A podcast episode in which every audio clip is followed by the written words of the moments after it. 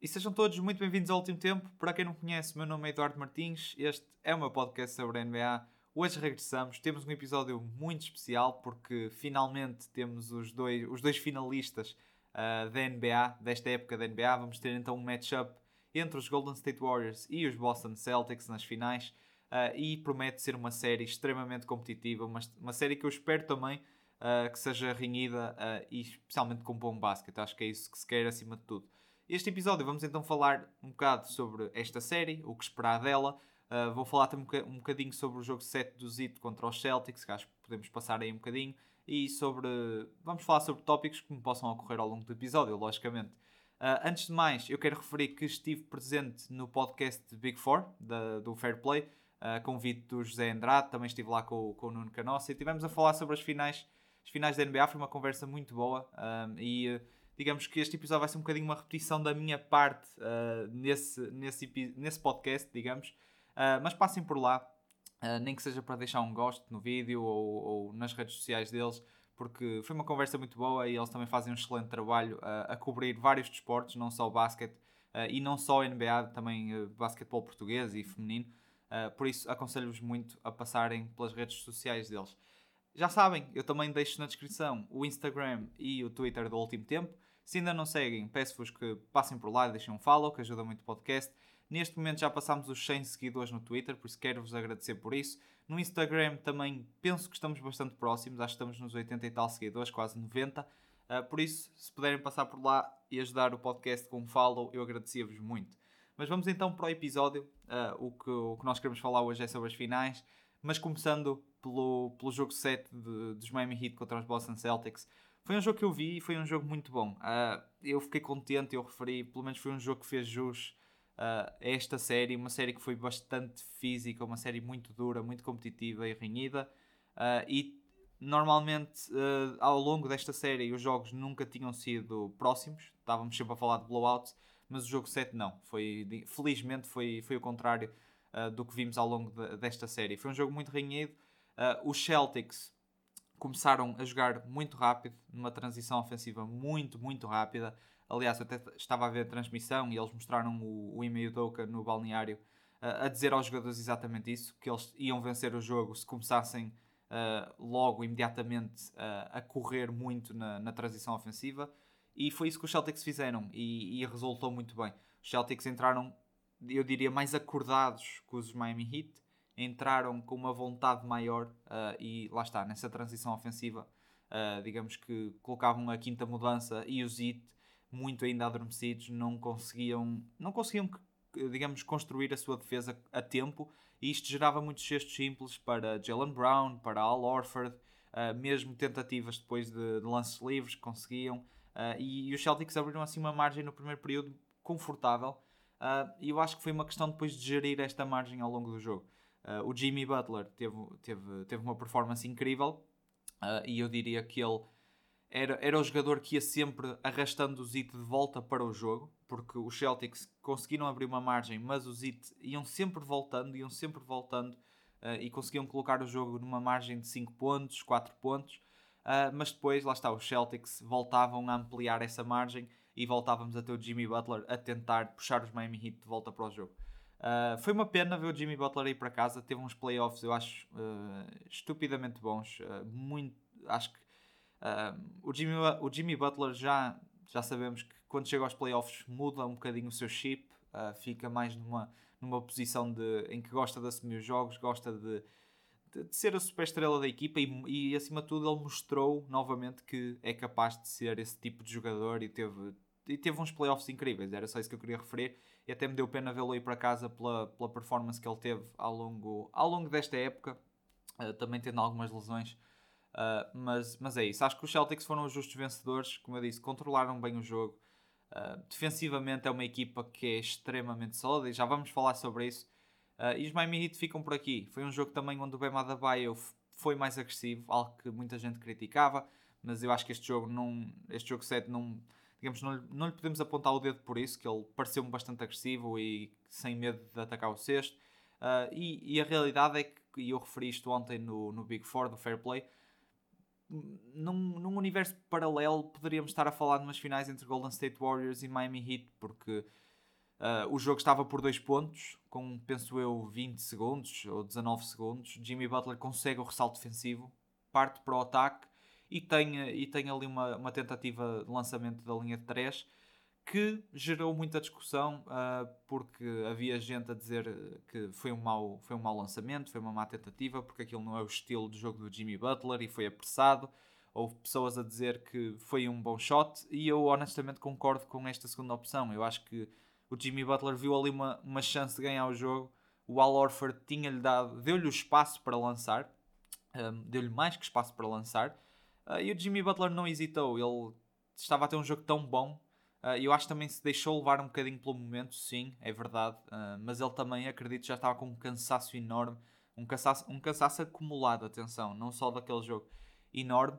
E é, era jogo 7 e se, se o sexto entrava, estávamos a falar de Jimmy Butler como um herói, uh, mas ele não, não caiu. E não, e não, ele falhou o triplo por bastante pouco. Uh, o sexto quase que entrava. Eu percebo que o Jimmy Butler não é o melhor lançador de 3, mas uh, eu acho que foi um bom lançamento porque era, era um sexto completamente wide open e, e ele podia ter atacado o Warford, mas as, eu acho que as pessoas esquecem-se que o Warford é um jogador rápido, parecendo que não. E, e, e, era, eu acho que era muito possível que o Warford, ao tentar dar close-out no Jimmy, na linha 3, depois conseguisse acompanhá-lo caso este tentasse atacar o sexto. Uh, por isso, eu, uh, eu acho que esse, não vejo um problema no triplo que o Jimmy tentou. Uh, infelizmente, para o lado dos fãs do Miami Heat, não, não acabou por cair esse sexto. E agora vamos então falar dos Warriors contra os Boston Celtics. e eu nem sei muito bem por onde começar. Eu acho que até vou começar por onde, por onde digamos, Uh, comecei ontem no podcast, lá está, do, do Big Four. Uh, e vamos começar pelos caminhos de ambas as equipas, porque uh, são caminhos diferentes e são caminhos que me permitem ter uma visão de, das duas equipas um bocado diferentes. o que eu quero dizer é: Celtics enfrentaram os Nets que venceram tranquilamente por 4-0. Essa série não me permite concluir muito, porque os Nets são uma equipa muito fraca, como acabámos por perceber isso também depois da série. Uh, Milwaukee Bucks foi uma série a 7 jogos e aí sim já dá para perceber, ok, estes Celtics são uma equipa muito boa porque estamos a falar de, dos Bucks, são defending champs, uh, são uma equipa defensivamente muito forte, tem o Giannis Antetokounmpo que é possivelmente um dos jogadores mais imparáveis da NBA e eles conseguem, digamos, uh, sobrepor-se aos Bucks, conseguem avançar em 7 jogos e apanham os Miami Heat, novamente uma equipa eu, se não é a melhor defesa, top 2, top 3 melhores defesas da NBA esta época, especialmente nos playoffs.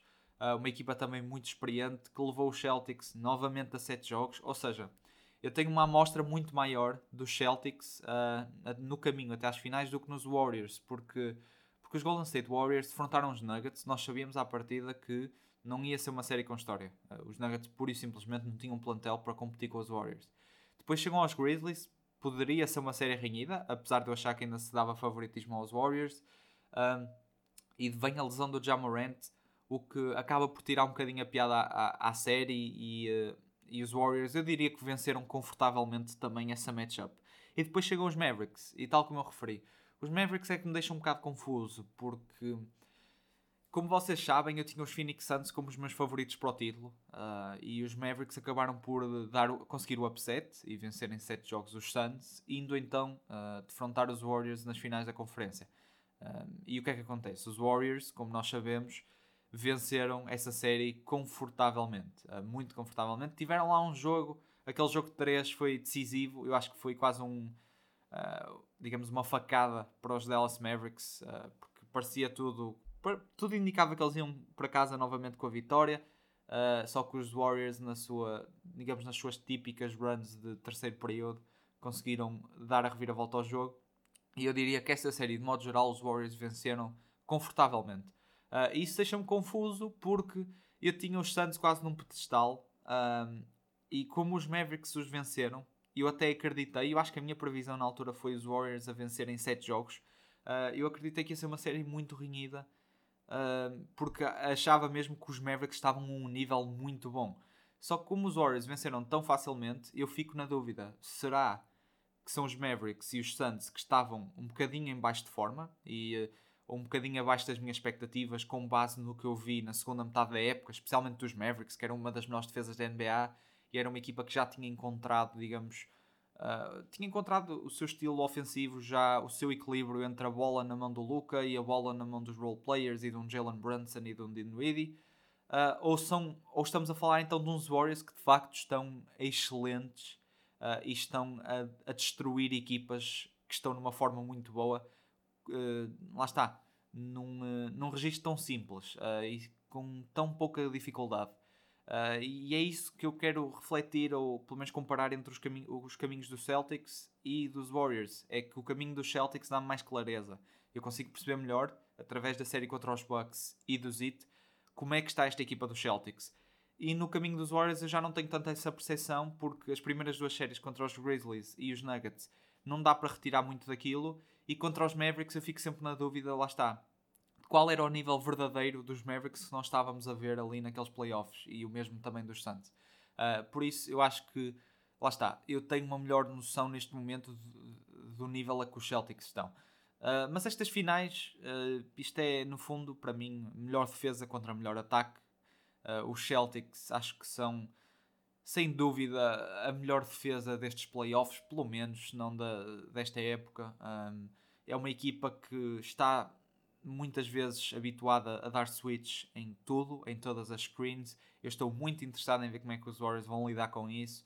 Uh, possivelmente também uh, optando por small ball lineups, tentando, tentando trazer para campo se um Derek White, jogadores que consigam ser expostos mais uh, defensivamente por parte dos Celtics.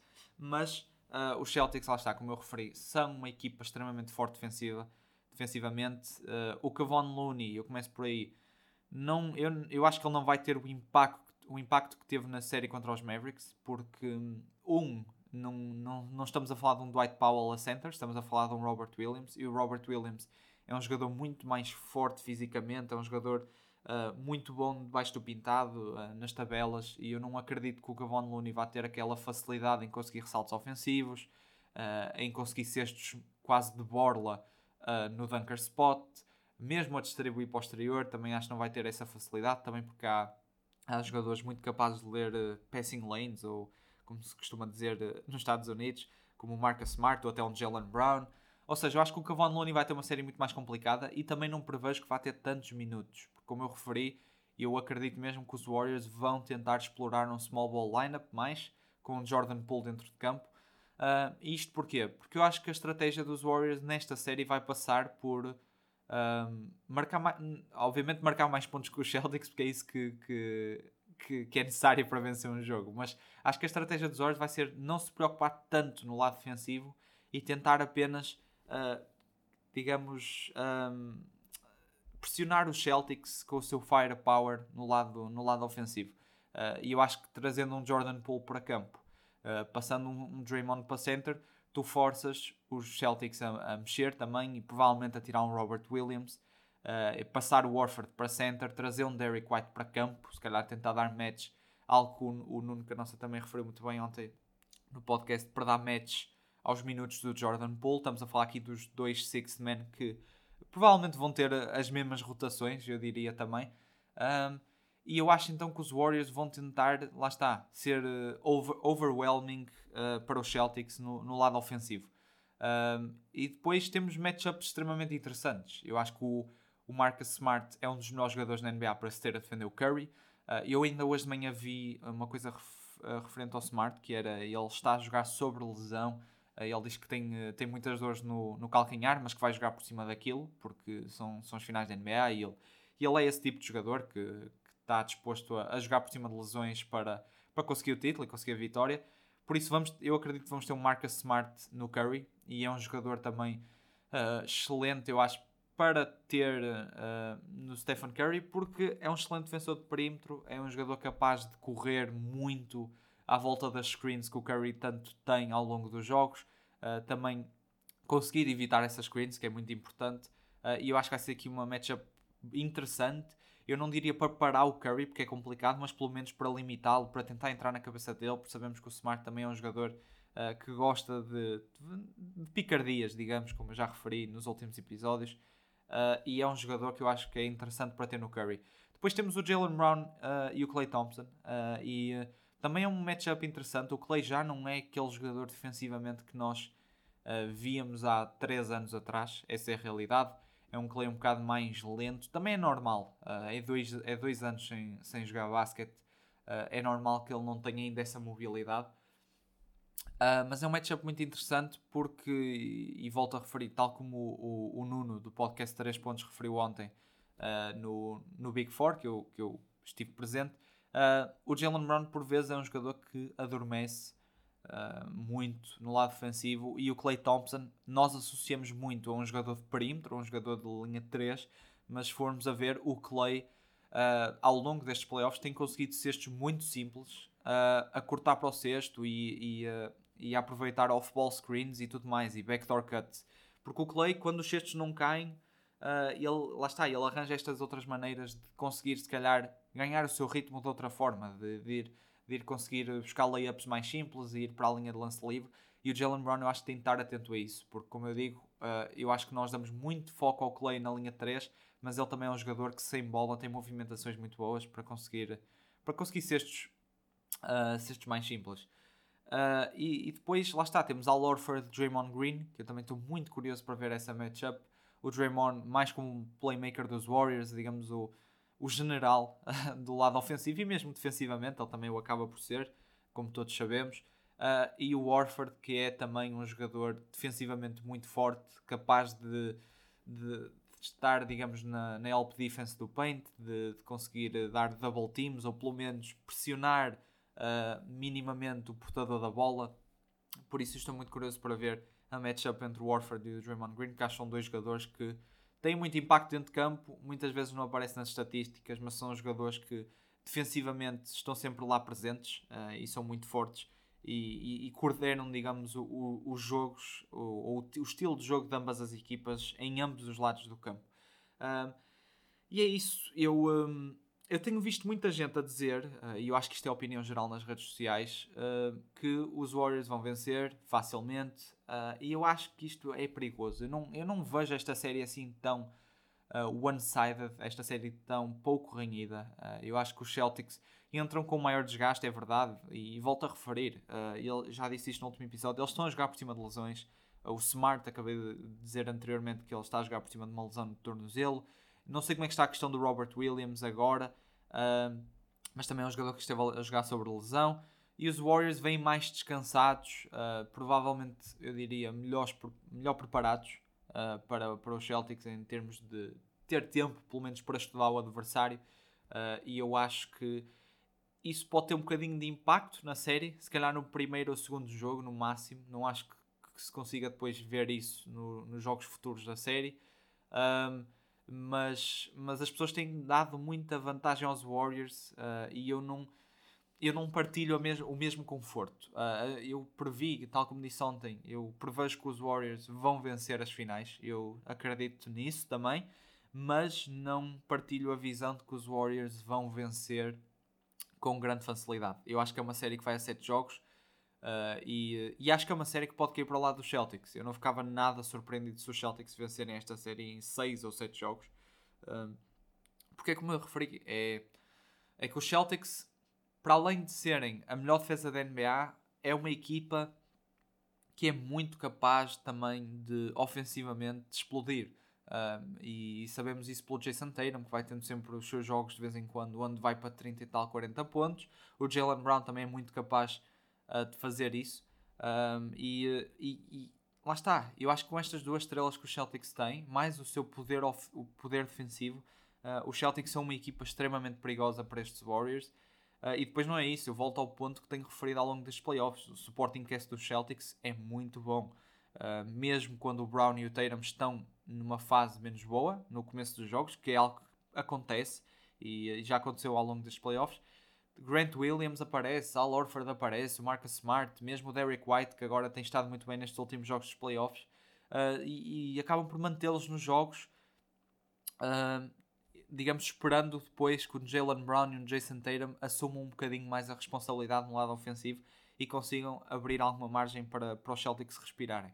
Uh, só que de outro modo, os Warriors também são uma equipa que tem a capacidade de virar um jogo e fugir com ele enorme. E isso também vem muito de experiência. Eu acho que vem muito de experiência dos Warriors.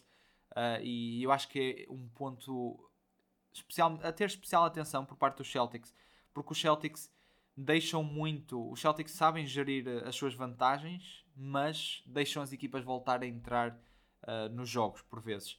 E, e, vamos colocar os Golden State Warriors no, no jogo 7 contra dos Miami Heat contra os Boston Celtics. Se fossem os Warriors na posição dos Heat, eu não tenho dúvidas que os Warriors, se calhar ao intervalo, já tinham virado o jogo, porque é uma equipa quando começa uh, a entrar nos seus parciais, nas suas runs, é, é, uma equipa extremamente perigosa. E basta um triplo do Curry, um triplo ali do Jordan Poole, uh, uma, uma defensive stop, uma, um layup simples que os Warriors se conseguem virar um jogo uh, muito rapidamente, quase num estalar de dedos.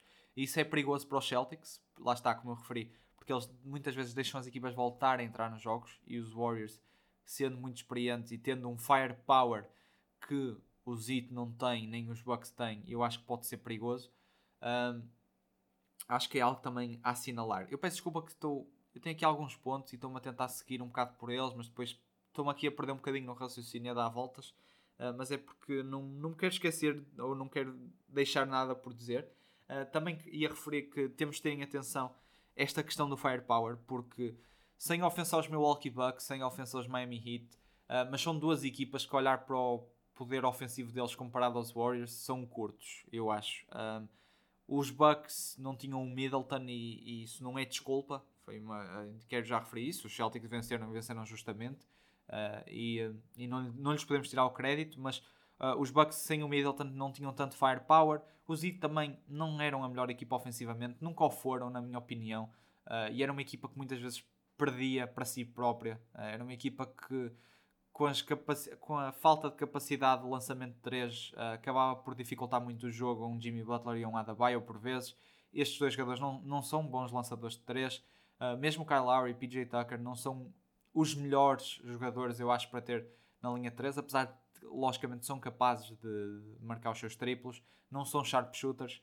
Uh, e eu acho que isto é, vai ser um, uma diferença que os Celtics vão notar imediatamente, que é o spacing dos Warriors uh, um spacing dos Bucks e dos, um, e dos Miami Heat. E depois é o firepower, é Stephen Curry. Eu não preciso dizer nada do Curry. É um Clay Thompson que não pode ser deixado na linha de 3 porque senão ele vai marcar. Eu sei que o Clay não é aquele Clay de 2016, 2017, mas uh, é um Clay Thompson que continua a ser um dos melhores shooters de sempre da NBA. Uh, ah, Jordan Poole também tem tido uns playoffs incríveis e apesar de defensivamente ser uma fraqueza que pode ser explorada pelos Celtics. Uh, também é um jogador que ofensivamente consegue, consegue criar o seu cesto com uma facilidade muito incrível, no fundo, uma facilidade uh, muito grande. E depois temos o Wiggins, tem dado, tem dado de grandes step-ups agora nos playoffs, tem voltado a uma forma muito boa. Defensivamente vai ter um matchup muito complicado no Jason Tatum, eu acredito que vai ser ele que vai ter de frontar. Uh, e ofensivamente lá está, ele sendo a, eu diria, quarta, se calhar terceira opção ofensiva, uh, vai ter possivelmente alguns cestos mais simples e vai ter de aproveitar esses cestos, como fez contra Dallas, uh, para, para ajudar os Warriors. Por isso é isso, acho que vai ser uma série de matchups um, e, e de ajustes propriamente. Acho que os Celtics nunca, se eu não me engano, ainda não perderam dois jogos seguidos estes playoffs. Ou seja, o Emil Doka também é um treinador capaz de fazer ajustes de um jogo para outro, perceber o que é que corre bem e o que é que corre mal. O Steve Kerr também sabemos perfeitamente que é capaz disso, também é um treinador com muita experiência e já esteve nesta posição várias vezes como jogador e como treinador. Uh, e é isso, acho que vai ser uma série de ajustes. Uh, ambas as equipas a estudarem-se muito no primeiro e segundo jogo, tentar perceber como é que podem explorar, se calhar, a defesa dos adversários, como é que podem trazer as fraquezas dos adversários ao de cima. Um, e, e, é isso. Acho que vai ser uma série muito renhida. Volto, volto a dizer e volto à minha previsão. Uh, eu partilho a opinião, de que os Warriors, a opinião geral de que os Warriors vão vencer mas não partilho a visão de que os Warriors vão vencer simplesmente. Eu acho que os Warriors vencem em 7 jogos. Uh, volto a referir, consigo perfeitamente ver os Celtics a sair daqui com o título da NBA, uh, ah, mas eu vou ter de tomar o lado dos Warriors por causa da sua experiência, tal como foi, digamos, a minha justificação na série contra os Mavericks. Uh, por causa da sua experiência e por causa do seu poder no lado ofensivo Uh, e no que é capaz de, de, um Curry de um Thompson fazerem num espaço de 2, 3 minutos uh, e de explodirem para mudar um jogo. e mesmo o resto da malta. Os Warriors também têm alguns jogadores de volta. Uh, Gary Payton penso que está de regresso. O Iguodala e o Otto Porter Jr. também. Estou bastante curioso para ver se estes jogadores vão jogar. Porque são jogadores que do lado defensivo são, são interessantes. O Otto Porter também, com a sua capacidade de lançar de 3, pode ser um jogador interessante a explorar. O Iguodala é um jogador extremamente experiente uh, e é um jogador que defensivamente ainda é, eu acredito, capaz de contribuir para estes Golden State Warriors. Uh, por isso, vamos ver. Vamos ver se estes três jogadores acabam por ter minutos uh, na rotação dos Warriors ou se vamos ver uma rotação mais segura do Steve Kerr, uh, uma, uma rotação mais curta e a arriscar, digamos, a apostar mais nos jogadores que têm tido minutos ao longo destes playoffs. e é isso. Eu só espero, honestamente, uns playoffs renhidos.